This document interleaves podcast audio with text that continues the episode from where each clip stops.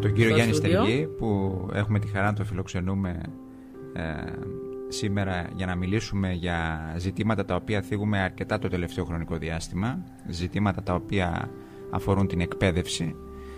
Η εκπαίδευση είναι ένα θέμα το οποίο πάντα προς το τέλος του καλοκαιριού και σε αρχές Σεπτεμβρίου απασχολεί γονείς και παιδιά ε, και όχι μόνο παιδιά αλλά και εφήβους, φοιτητές, σπουδαστές, νέους γενικότερα.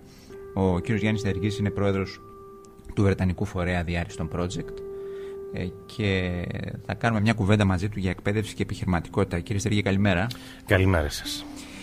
Κύριε Στεργή, ήθελα λίγο να ξεκινήσω ρωτώντας σας, επειδή ε, η εκπαίδευση έχει σχέση και με την επιχειρηματικότητα, ε, πώς μπορεί σήμερα στην Ελλάδα, του 2014 την Ελλάδα, η εκμάθηση της επιχειρηματικότητας να βοηθήσει ε, όπως είπα, ε, διαφορετικές κατηγορίες. Δηλαδή το μαθητή, τον έφηβο, το φοιτητή, τον άνεργο ή ακόμη και αυτόν ο οποίος είναι ενεργός επαγγελματίας ή επιχειρηματίας.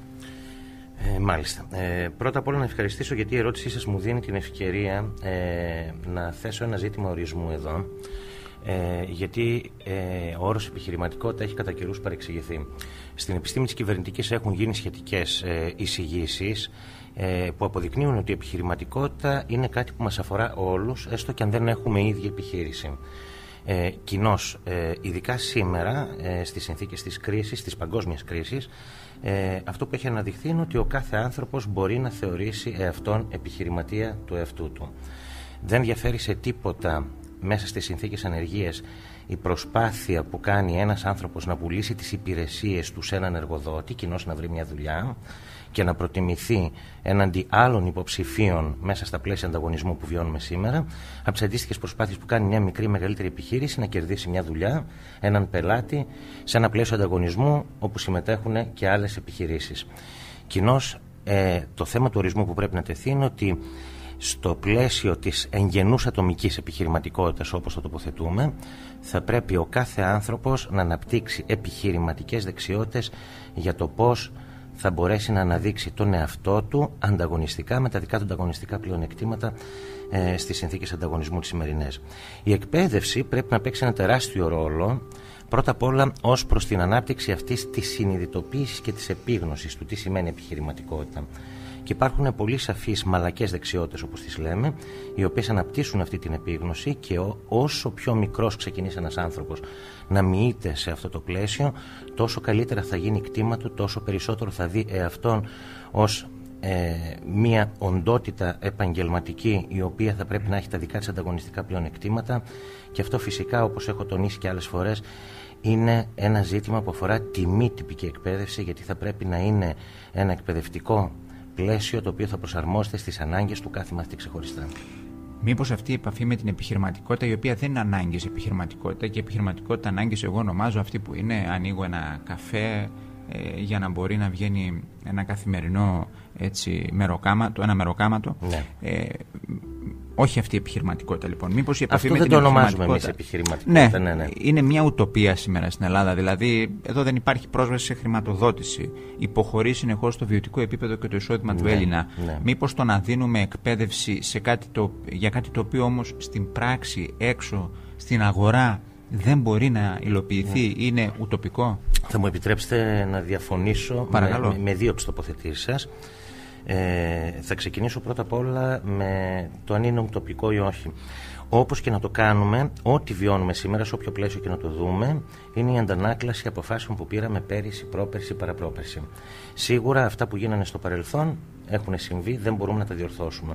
Το θέμα είναι όμως ότι από τη στιγμή που ο κόσμος πάει προς μια συγκεκριμένη κατεύθυνση και πάντα τονίζω ότι αυτά που βιώνουμε εδώ στην Ελλάδα δεν συμβαίνουν μόνο εδώ στην Ελλάδα, είναι μια παγκόσμια πραγματικότητα, θα πρέπει κάποια στιγμή να ξεκινήσουμε. Ε, η κατάσταση στην παγκόσμια οικονομία αυτή τη στιγμή καλεί τον κάθε άνθρωπο να αναπτύξει την προσωπική του επιχειρηματικότητα με σαφείς δεξιότητες, με διεθνή προσανατολισμό, να καταλάβει ότι ο ανταγωνισμός του δεν βρίσκεται στη διπλανή πόρτα, στη γειτονιά του ή στην πόλη του ή ακόμα στη χώρα του, αλλά παγκοσμίως τα τεχνολογικά μέσα σήμερα επιτρέπουν ανθρώπους από την άλλη άκρη της γης να χτυπήσουν μια δουλειά την οποία θα μπορούσαμε και θα έπρεπε ίσως να την πάρουμε εμείς γιατί αφορά π.χ. τη δική μας αγορά.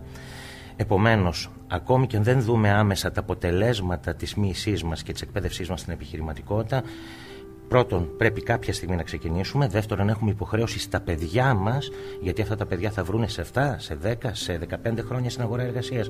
Τα παιδιά μας να τα ενισχύσουμε με αυτό το σετ δεξιοτήτων. Ε, το, η δεύτερη τοποθέτηση, αν μου επιτρέπετε, στην οποία θα ναι. διαφωνήσω, είναι αυτό που είπατε ότι σήμερα δεν υπάρχει χρηματοδότηση. Ε, και η χρηματοδότηση χρειάζεται κάποιους ορισμούς. Ε, Επαρκής χρηματοδότηση. Ναι, ε, είναι, είναι και θέμα προσανατολισμού. Δηλαδή, ένας άνθρωπος ο οποίος έχει μυθεί στις αρχές επιχειρηματικότητας, έχει αποδείξει μέσα από το βιογραφικό του, μέσα από την πορεία του επαγγελματική, μέσα από ένα επιχειρηματικό σχέδιο, έστω και είναι συνοπτικό, σε έναν φορέα χρηματοδοτικό, ότι διαχειρίζεται τη χρηματοδότηση ως ένα κέντρο κόστους, το οποίο θα το διασφαλίζει μέσα από πάρα πολύ, πολύ ρεαλιστικές προσεγγίσεις ανάπτυξης επιχείρησής του, ακόμη και σήμερα καμιά τράπεζα δεν θα το αρνηθεί.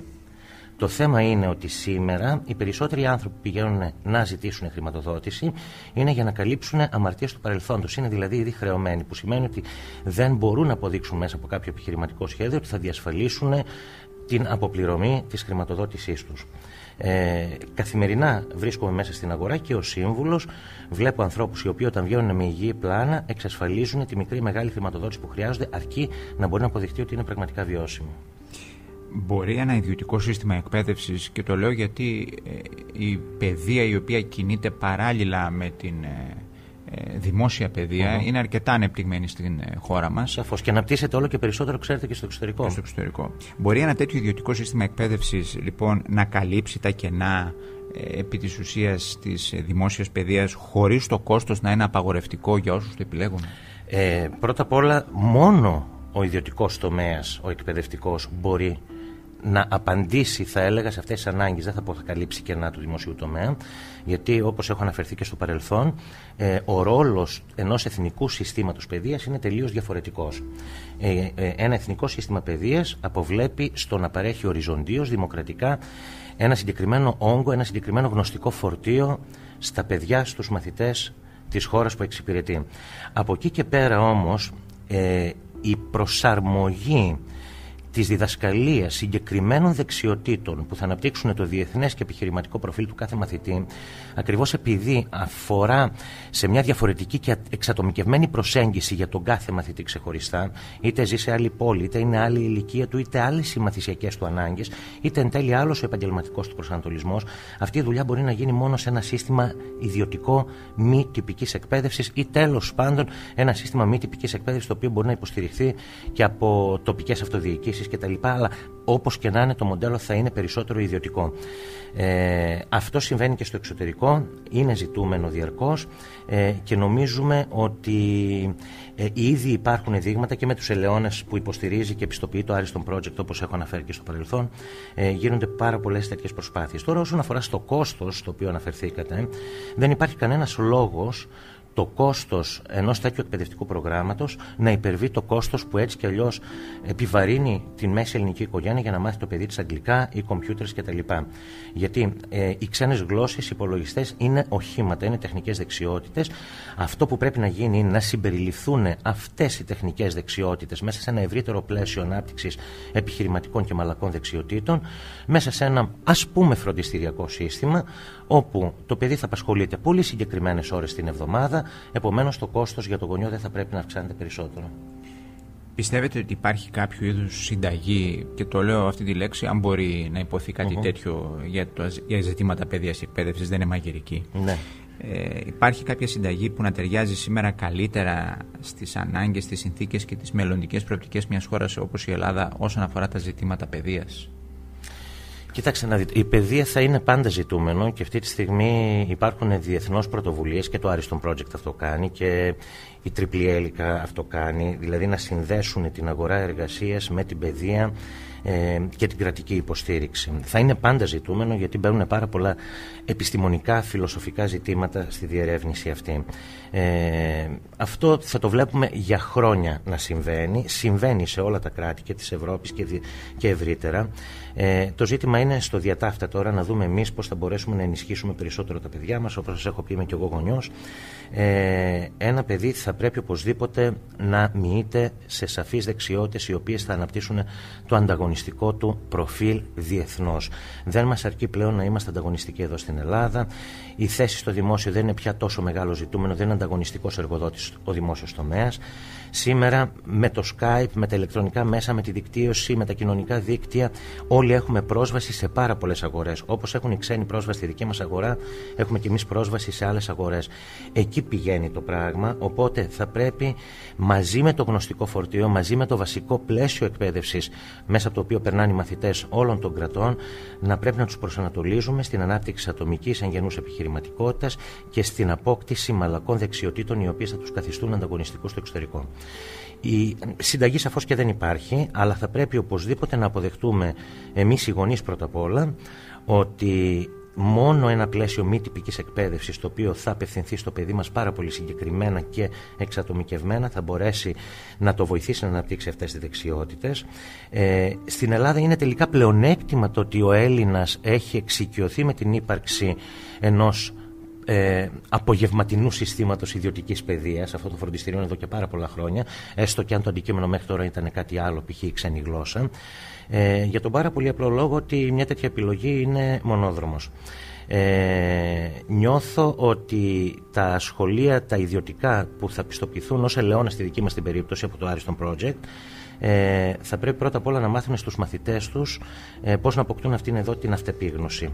Ε, θα πρέπει ο κάθε μαθητής να μάθει πώς μαθαίνει, ποια είναι τα ιδιαίτερα του χαρακτηριστικά, οι μαθησιακές του ανάγκες, τι πραγματικά μπορεί να προσφέρει στην αγορά εργασίας, τι μπορεί να τελειοποιήσει μέσα από τις δεξιότητές του και τελικά πώς να αναπτύσσει ένα δικό του ανταγωνιστικό προφίλ το οποίο καλός ή κακός όσο και αν δεν μας αρέσει που το ακούμε θα πρέπει να μάθει να το πουλάει στην αγορά εργασίας. Πάντως ξέρετε υπάρχει μια ε, πιστεύω ε, δυσπιστία, ίσως να είναι και βαριά η λέξη, μεταξύ των γονέων. Όσον αφορά το ζήτημα, ε, πληρώνω πέρα από ότι, ό,τι ήδη πληρώνω μέσω των φορων για το Εθνικό Σύστημα uh Παιδείας. Και ναι, μεν ε, το φροντιστήριο έγινε θεσμός διότι πολύ απλά ε, παρήχε διευκόλυνση όσον αφορά την πρόσβαση στην ε, ανώτατη εκπαίδευση, αλλά από εκεί και πέρα ε, επειδή έχει γίνει προφανές ότι η πρόσβαση στην ανώτατη εκπαίδευση δεν σημαίνει και επαγγελματική αποκατάσταση, οι ναι. γονείς πρέπει να αντιληφθούν ότι το επιπλέον το οποίο θα κληθούν να πληρώσουν, πέρα από αυτό που δίνουμε τους φόρους, θα πιάσει τόπο.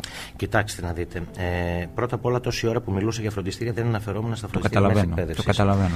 Ε, εκεί πέρα Απλά πιστεύω ότι οι γονείς δεν είναι εύκολο να κάνουν τη διάκριση ναι. την οποία εσείς πολύ εύκολα κάνετε. Ναι, ε, εγώ θα ε, τονίσω προσανατολίζοντας τους γονείς ότι όπως τόσα χρόνια πληρώνουμε χρήματα σε φροντιστήρια ξένων γλωσσών ή υπολογιστών που είναι αντικείμενα τα οποία ε, εκ του όντως ε, δεν θα πρέπει να καλούνται να διδάσκονται πλήρως μέσα σε ένα σχολείο, γιατί ένα σχολείο σαφώς και δεν θα προσανατολίσει τους μαθητές τους στο να πάρουν το laureate, το proficiency ενός ξένου πανεπιστημίου. Ε, στέλναμε λοιπόν τα παιδιά μας στα φροντιστήρια να μάθουν μια ξένη γλώσσα, πρωτογενώς δεν πηγαίνανε για να καλύψουν τα κενά του δημοσίου τομέα στο πώς θα μάθουν τα παιδιά τους αγγλικά. Κοινώς στέλναμε τα παιδιά να μάθουν μια δεξιότητα. Πώς στέλναμε κάποτε τα παιδιά να μάθουν σχέδιο για να δώσουν εξετάσεις στο Πολυτεχνείο; Το σχέδιο ήταν ένα μάθημα το οποίο δεν διδασκόταν. Κοινώς, ο γονιός πολλές φορές έχει κληθεί να πληρώσει σε ένα ιδιωτικό εκπαιδευτικό κέντρο ε, για να μάθει το παιδί του μια δεξιότητα η οποία δεν ανήκει εκ των πραγμάτων στο εκπαιδευτικό σύστημα. Κάπως έτσι θα πρέπει να το δούμε και αυτό από εδώ και πέρα. Δεν ανήκουν οι μαλακές δεξιότητες 2020 σε ένα εθνικό εκπαιδευτικό σύστημα. Ναι, σαφώς γίνονται προσπάθειες το εθνικό εκπαιδευτικό σύστημα να ενισχύσει τον προσανατολισμό, να διευκολύνει τα παιδιά, να συστήσει την ύπαρξη και την ανάγκη αυτών των δεξιοτήτων. Αλλά δεν είναι δουλειά του να πιάσει τον κάθε μαθητή ξεχωριστά και βάσει της προσωπικότητάς του, της νευρολογίας του, των ιδιαίτερων πλεονεκτημάτων του αλλά και αδυναμιών του να μοιήσει το παιδί σε αυτές εδώ τις δεξιότητες. Νομίζω είναι σαφές κλείνοντας απλά θέλω να ρωτήσω κάτι Ε, εκτιμάται ότι ε, επειδή πλέον το να κατέχεις ένα πτυχίο πανεπιστημίου σήμερα έτσι όπως έγιναν τα πράγματα ενδεχομένως δεν σημαίνει και τίποτα ή να σημαίνει κάτι Ε, πιστεύετε ότι απαιτείται μία στροφή ε, προς πρώτον το, του να παίρνει το παιδί, του να μαθαίνει το παιδί τις δεξιότητες του, το, να, να, να αναπτύσσει θα έλεγα τις δεξιότητες του, να έρχεται σε επαφή δηλαδή με την μη τυπική εκπαίδευση από νωρίς. είναι κάτι αυτό το οποίο πρέπει να ξεκινάει ένα παιδί από μικρή ηλικία ή μπορεί να γίνει και αργότερα; Κοιτάξτε, ε, θα μου επιτρέψετε να αντλήσω λίγο από την προσωπική μου ιστορία για να απαντήσω στην ερώτησή σας. Ε, το 1990 εργαζόμουν για τις εκδόσεις του Πανεπιστημίου της Οξφόρδης εδώ στη Θεσσαλονίκη. Ε, ήμουν ακόμα φοιτητής νομικής και γινόντουσαν διάφορες προσλήψεις στον οργανισμό και με απορία ρώτησα τότε το διευθυντή μου τι γίνεται, εγώ τώρα θα τελειώσω τη νομική, άλλος είναι γεωλόγος κτλ. Εδώ πέρα μιλάμε για διδασκαλία της αγγλικής γλώσσας. Τι σχέση έχουν όλα αυτά; Και μου απάντησε, δεν θα μου φύγει ποτέ, ότι δεν μας ενδιαφέρει το πανεπιστημιακό πτυχίο που έχει ο καθένας. Αποτελεί ζητούμενο γιατί αποτελεί από μόνο του απόδειξη ότι αυτός ο άνθρωπος είναι ικανός να ξεκινήσει κάτι και να το τελειώσει φτάνοντας σε ένα συγκεκριμένο ακαδημαϊκό επίπεδο. Δεν μας ενδιαφέρει ακόμα και αν έχει ανώτατης εκπαίδευσης πτυχίου μαγειρικής. Αυτό που μας ενδιαφέρει είναι να αναπτύξει τις συγκεκριμένες δεξιότητες που θα βοηθήσουν τη δουλειά του και γι' αυτό εκείνα τα χρόνια οι διεθνείς αυτοί οργανισμοί επενέδιαν πάρα πολλά στην κατάρτισή μας ως εργαζομένων. Σήμερα όμως έχουν σφίξει τα πράγματα. Οι οργανισμοί αυτοί, όλες οι διεθνείς επιχειρήσεις περιμένουν να βρούνε έτοιμους εργαζόμενους και θα επενδύσουν στην κατάρτισή τους πάρα πολύ εξειδικευμένα για μια πάρα πολύ σημαντική και συγκεκριμένη θέση. Πρέπει το παιδί, Συγγνώμη, πρέπει το παιδί να αρχίσει να μοιείται, να προσανατολίζεται τουλάχιστον στην ανάγκη απόκτηση αυτών των δεξιοτήτων από πολύ μικρή ηλικία. Δεν χάθηκε ο κόσμος αν κάποιος μπει σε αυτή τη διαδικασία μεγαλύτερος.